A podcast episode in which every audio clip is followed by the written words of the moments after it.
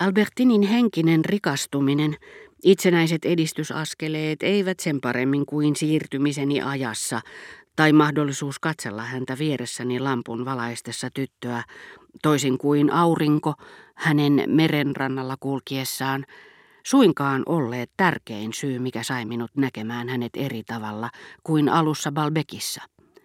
Näitä kahta kuvaa olisivat useammatkin vuodet voineet erottaa, aiheuttamatta silti niin täydellistä muutosta. Se oli tapahtunut oleellisesti ja äkkiä saadessani tietää, että neiti Väntöin ystävätär oli suorastaan kasvattanut Albertinin.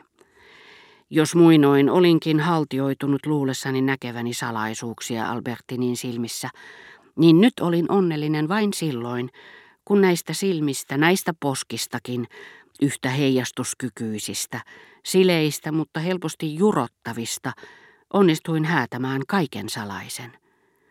Mielikuva, jota etsin, jossa lepäsin, jota vasten olisin halunnut kuolla, ei enää esittänyt tuntematonta elämää viettävää Albertinia, vaan sellaista Albertinia, jonka tunsin mahdollisimman hyvin. Ja siksi tämä rakkaus ei voinut kestää, ellei pysynyt onnettomana, koska se ei tyydyttänyt salaperäisyyden tarvetta. Albertinia, joka ei heijastanut vierasta maailmaa, eikä muuta pyytänyt, hetkittäin todella tuntui siltä, kuin saada olla kanssani.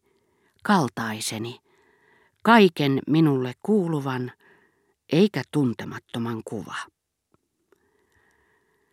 Kun rakkaus syntyy toiseen ihmiseen liittyvästä ahdistuksen hetkestä, heräävästä kysymyksestä, saako hänet otteeseensa vai ei.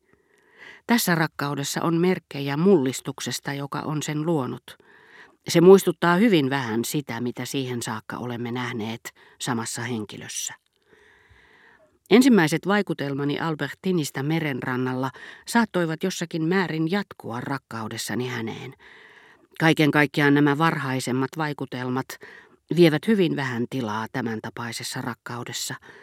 Voimassaan, tuskassaan, hellyyden kaipuussaan, paossaan tyyneen, rauhoittavaan muistoon, missä haluaisi viivytellä, torjua tiedot rakastetusta, mitä inhottavaa tiedossa sitten olisikin, varhaisemmat vaikutelmat säilyttäessäänkin, tämän tapainen rakkaus on paljosta muusta tehty.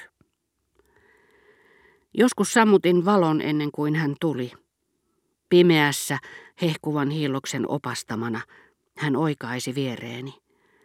Käteni poskeni tunnistivat hänet ilman silmieni apua silmieni, jotka pelkäsivät näkevänsä hänessä muutoksen.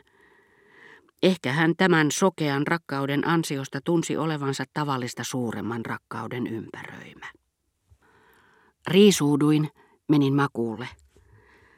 Ja Albertinin istuessa vuoteeni laidalla me jatkoimme peliä tai suudelmien keskeyttämää keskustelua, ja halussa, joka yksin saa meidät kiinnostumaan olemassaolosta tai jonkun luonteesta, me pysymme niin uskollisina itsellemme, vaikka toisaalta hylkäämme rakastamamme ihmiset toinen toisensa jälkeen, että kerran, katsoessani itseäni peilistä samalla kun suutelin Albertinia, kutsuen häntä pikkutytökseni, omien kasvojeni murheellinen ja intohimoinen ilme, samanlainen kuin aikoinaan Gilberten rinnalla – Gilberten, jota en enää muistellut.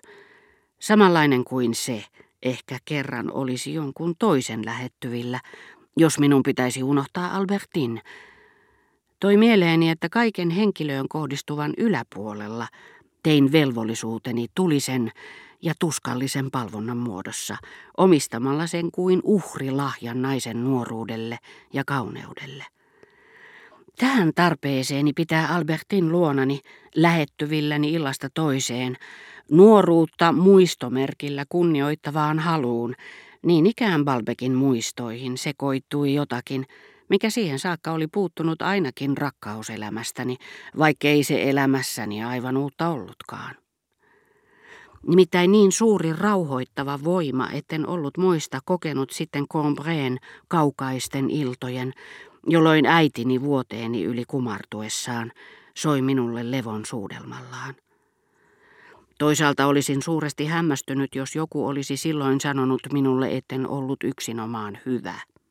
että saattaisin yrittää riistää jolta kulta nautinnon tai mielihyvän.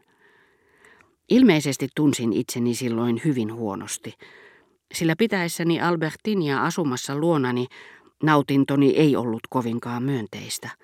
Tunsin sitä ennen kaikkea, koska olin eristänyt maailmasta, missä jokainen vuorollaan saattoi nauttia hänestä kukoistavan tytön, joka ainakin, ellei nyt minulle suurta iloa tuottanutkaan, riisti sen muilta. Kunniaan, kunnian himoon suhtauduin välinpitämättömästi. Vielä kyvyttömämpi olin tuntemaan vihaa. Ja sittenkin rakastaa lihallisesti merkitsi minulle samaa kuin nauttia niin monista kilpailijoista viedystä voitostani. Enkä koskaan tule tarpeeksi toistamaan, että se ennen kaikkea merkitsi rauhaa. Vaikka olisin kuinka epäillyt Albertinia ennen hänen kotiin tuloaan, kuvitellut häntä Montjouvinin huoneessa, niin kun hän sitten aamupuvussa istuutui vastapäätäni nojatuoliin tai, jos oli makuulla kuten useimmiten, vuoteeni jalkopäähän, siirsin epäilyni häneen. Luovutin ne hänelle rukoilevan uskovaisen antaumuksella, jotta hän vapauttaisi minut niistä. Koko illan hän oli saattanut veitikkamaisesti keränä vuoteellani leikitellä kanssani kuin iso kissa. Vaaleanpunainen pikkunenä, jonka nipukkaa entisestään supistava keimaileva, tiettyjä täyteläisiä naisia hienostava katse oli antanut hänelle veikeänä hehkuvan ilmeen. Pitkästä mustasta tukasta oli päässyt valahtamaan kihara hänen vahankaltaiselle punertavalle poskelleen. Ja silmät puoli ummessa, kädet levällään, hän oli antanut ymmärtää, tee minulle mitä vain haluat. Ja kun hän lähdön hetkellä lähestyi toivottaakseen minulle hyvää yötä, niin suorastaan aviollista suloa hehkuen, minä silloin suutelin kummallakin puolella vahvaa kaulaa, joka ei mielestäni sillä hetkellä koskaan ollut tarpeeksi ruskea ja karhea, ikään kuin nämä vankat avut olisivat Albertinissa liittyneet jonkinmoiseen lojaaliin hyvän tahtoisuuteen. Tuletteko huomenna kanssamme senkin ilkimys? Hän kysyi lähtiessään. Minne te menette? Se riippuu säästä ja teistä. Onko kultaseni edes kirjoittanut jotakin viime aikoina? Siis ei. No sitten ei kyllä kannattanut jäädä retkeltä pois. Muuten kun äsken tulin, tunnistitteko askeleeni? Arvasitteko, että minä se olin? Totta kai, mahdotonta erehtyä. Kuka nyt ei tuhansien joukosta erottaisi tyhmeliininsä askeleita? Jos hän antaa minun ottaa kenkänsä pois ennen kuin menee nukkumaan, se olisi minulle suuri ilo.